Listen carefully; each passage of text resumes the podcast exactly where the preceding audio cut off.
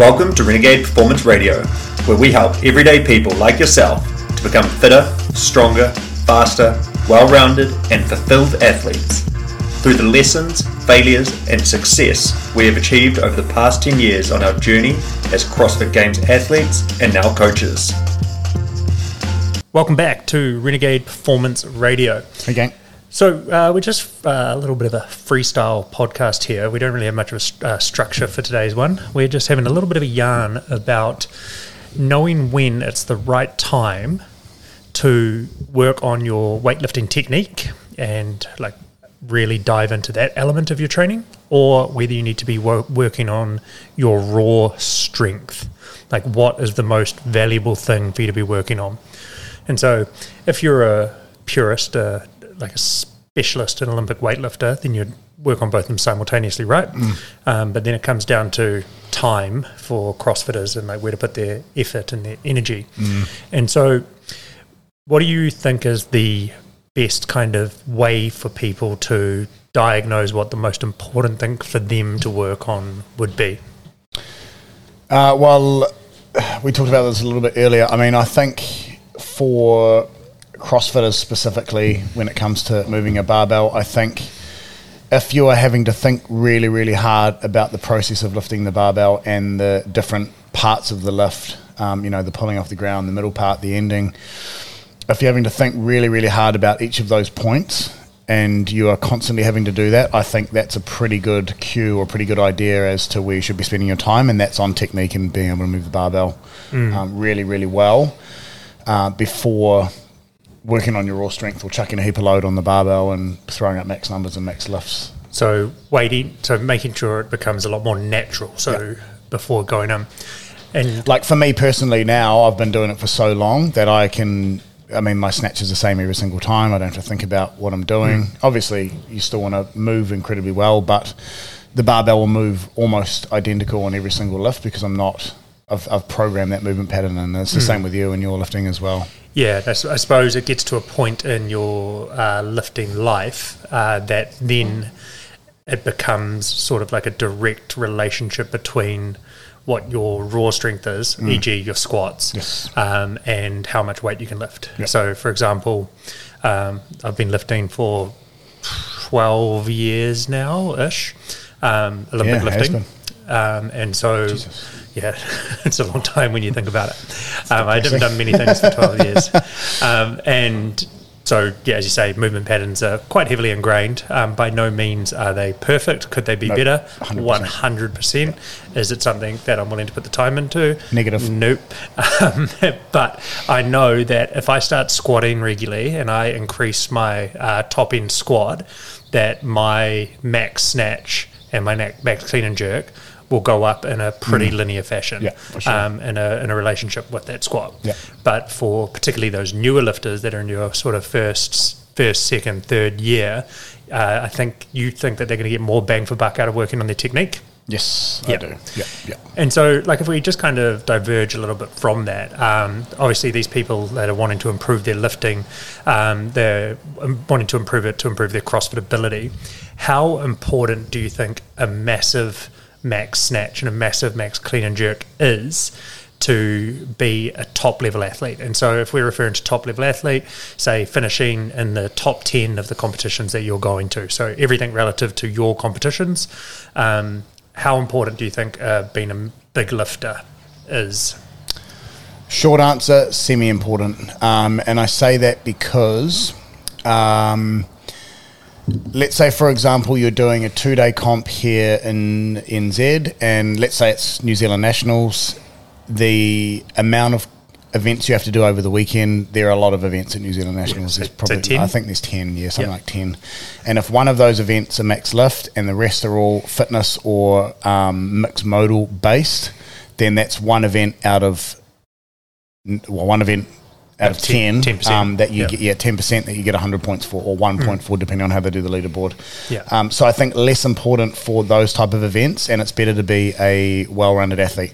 Now, if we're talking about elite level athletes that are trying to get to the CrossFit Games and trying to get to Torian, or compete at Torian and compete well at Torian, like a lot of our athletes, Mm. um, our elite le- level athletes are this year.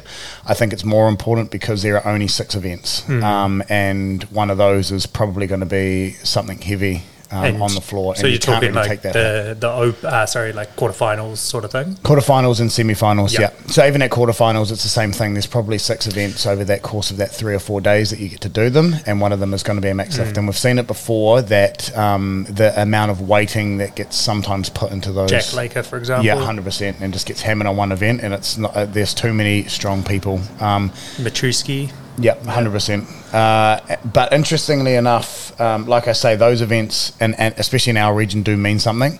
But uh, you Yeah, directed me towards the morning chalk up earlier. Yeah, so talk about the, uh, the Morning Chalk Up, they put up a uh, post. They had collabed with um, some statistician or something like that, some data company, and they had kind of analysed all the data from a lot of the major comps. I think it was like maybe the semi-finals, Wadapalooza, the games, and they were bringing up the stats. Do you have it on your phone? Um, Yeah, it was something like uh, at various different comps. Off the top of my head, they had like, the, and the people who finished in the top ten of the lifting event, uh, it was like less than sixty or seventy percent of them mm, actually made it to the top ten of the overall competition. Yeah. So only like roughly say forty percent of those, so four people were actually making it into the into the top ten, and so what that data suggests to me, uh, the way that I interpret it, is the people who are in the top top, they're good at everything. They're a big lifter.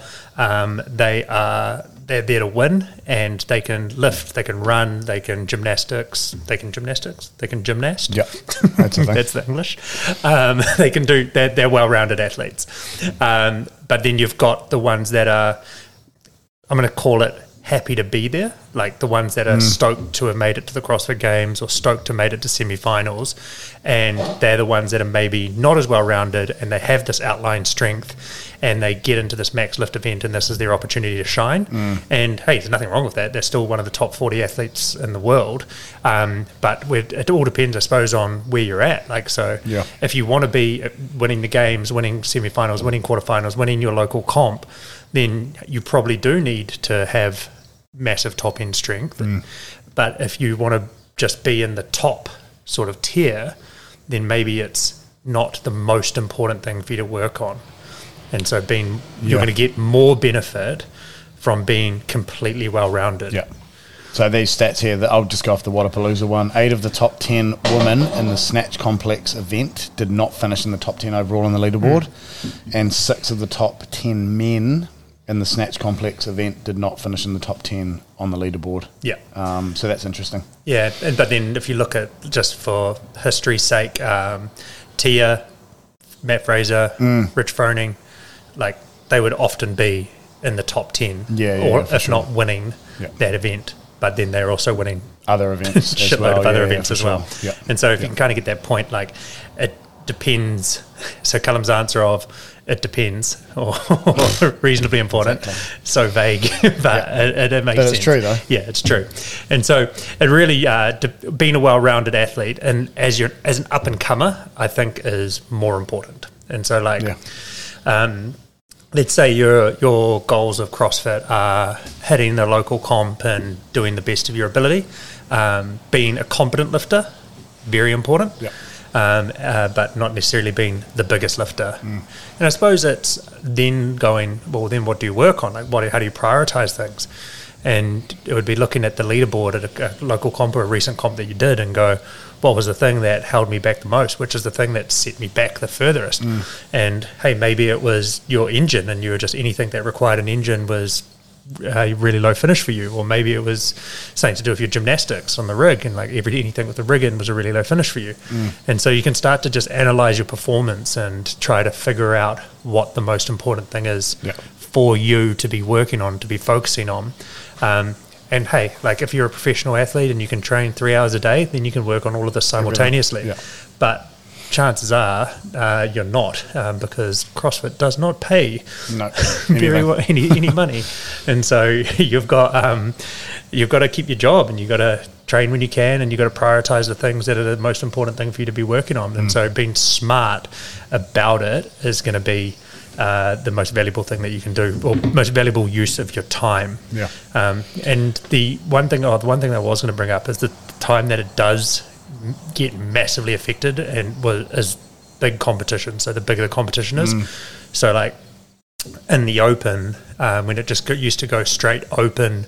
Regionals. So a long, long time ago, Yeah, yeah, when we used to do long time CrossFit, um, when the yeah. open meant something. the the open used to be the most important thing. There was five workouts, and you went straight from the open to regionals. So there was no quarterfinals uh, in between. Um, and if at this point there's like hundred thousand men that are uh, worldwide, probably 20, 30, 40,000 people in Australia or something like that. Yeah. Um, a lot. Um, I've made those numbers up. Yeah. Um, That was a lot. it was a lot. And so let's say hypothetically um, you're an average lifter, and let's say it was a max snatch event, um, and you were pretty good, and you got up to like 110. There was also like 20,000. 20,000 other dudes that would get up to 110. 112. 112 or 111 or whatever it was. And so the guy that snatches just outside of that and was like, say, he got 115, he might have finished a thousandth, but then because you had an average snatch, you were then just coupled in with everybody else uh, 20,000 places later. yeah. and that was your season over, done. Uh, because you were an average lifter. So they've made improvements and they've now got it into the quarterfinals and they've been bit, probably a bit smarter about how they introduce lifting events uh, into into the uh, competition and taking into account how it affects the leaderboard a little bit more. Um, but still, this year at quarterfinals, there's 25% of the field go to quarterfinals. And so that's up from 10% last year, or was it 15? Regardless, it's I up. it was 10. No, it was Yeah, 10. so it's up 15%. So there's going to be it's a lot. 15% more people going to quarterfinals.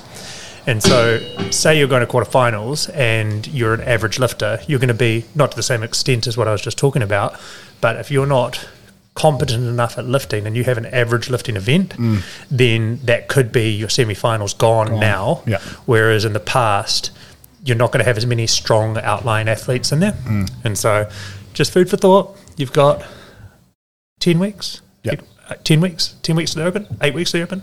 oh, to the open. Yeah. Oh, it's a quarters. Till quarters, that's that's 10 weeks. 10 no, oh, 11 weeks. 11 weeks to quarters. Yeah, Yeah. 11 weeks. So if you're if you're the type of athlete that's vying for semi-finals or wanting to do as well as you can in the quarterfinals, then you've got time because you'll get through the open. Um, but you've got time to put some effort into that strength side of things. Yeah. I've always said this. Um, I'll say this to be my finishing piece. Uh, I, I've always believed in the ability or to be really good at CrossFit. You can train strength and capacity concurrently. Um, it just needs to be done well, and you can't overload one more than the other. It has to be a pretty decent average mix of everything. Um, and I think our programming, and I'm going to plug myself here, um, does a pretty good job of encompassing everything um, within a day and a week. Sometimes the volume's a little bit high, but we do cover all of our bases enough to be able to move the needle in regards to every aspect of fitness um, in a competitive aspect. I was going to say, if only there was someone who could tell you what to do with your programming so you knew how to approach it. Yeah. Thank you very much, team. That's us for today. Um, and so, but, but to think about there as you lead into the 2024 season. If you enjoy our content that we're providing, please like and share with your fellow gym goers. Leave us a review and please take a screenshot and chuck it up on social media. We really want to get the word out so we can continue to help everyday people become high performers.